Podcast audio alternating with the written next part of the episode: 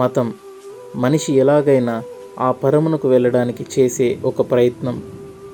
ఎన్నో ప్రయత్నాలు, ఎన్నో మతాలు. ఇక్కడ సమస్య మతం కాదు. ఇక్కడ సమస్య ఈ మతాలు చూపించే దేవుళ్ళలో ఎవరు నిజం అన్న ప్రశ్నకు సమాధానమే. మొదటి మనిషికి ఈ సమస్య లేదు, బాగానే ఉన్నాడు. ఎందుకంటే అప్పటి మనిషి ఏ పాపం చేయకుండా ఆ ఏకైక దేవుణ్ణి చూస్తూ ఆయన స్వరాన్ని వింటూ బాగానే ఉన్నాడు. అసలు సమస్య జనాభా పెరిగినప్పుడే వచ్చింది.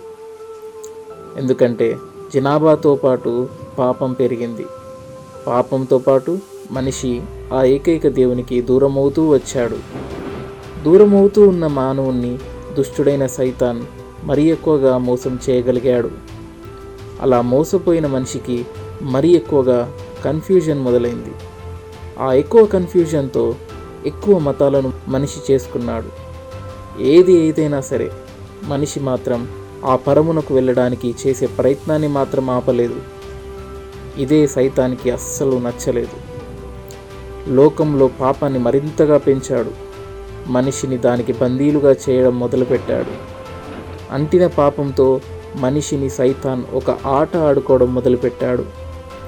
నిజానికి ఆ ఏకైక దేవుణ్ణి చేరాలని ఏదో ఒక ప్రయత్నంలో ఉన్న మనిషికి తోటి మనిషి సహకరించాలి. కలిసి నిజాలను పరిశోధించాలి.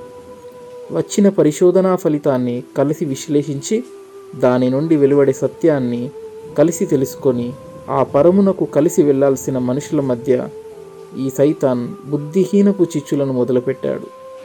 ఎలాగంటే, కలిసి ఆ ఏకైక దేవుడెవరని తెలుసుకోవాల్సిన మనుషులు నీ మతం నా మతం అంటూ మతాభిమానాన్ని పెంచుకొని ఒకరిపై మరొకరు విషాన్ని చిమ్ముకునేలా చేయడం.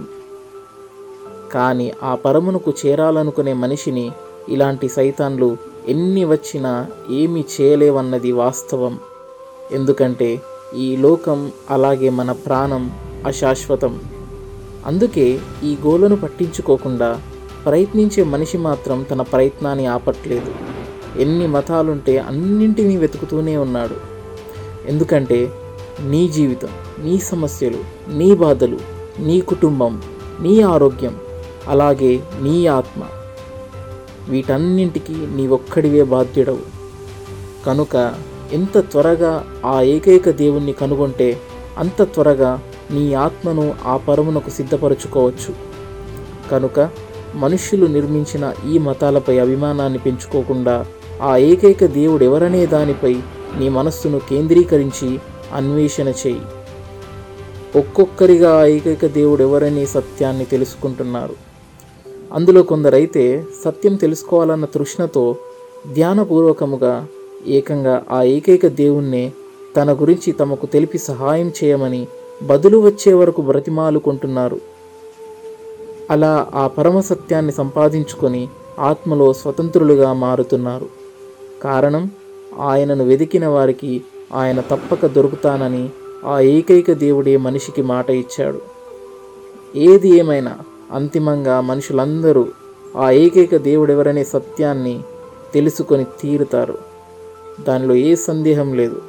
ఎందుకంటే వారి పక్షంగా ఆ దేవుడే ఉన్నాడు.